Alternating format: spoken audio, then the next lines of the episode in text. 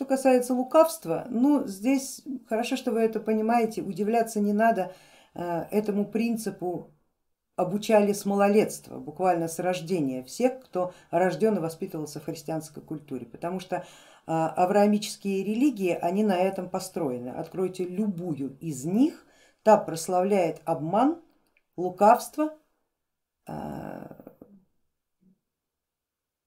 неправдивость, если это доводит и приводит к результату. Все то, что язычество категорически отрицало. Изжить из себя иудейскую матрицу чрезвычайно тяжело. На ней построено сознание 90% людей, которые хоть как-то имеют отношение к авраамической религии. И тем не менее это нужно сделать.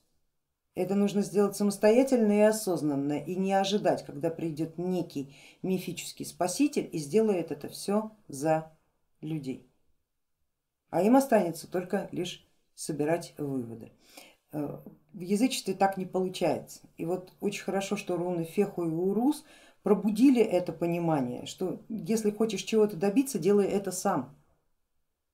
Но если ты ждешь, что за тебя сделает это кто-то или обстоятельства подвернутся, ну, можно, конечно, подождать, но результат будет, это не тот результат,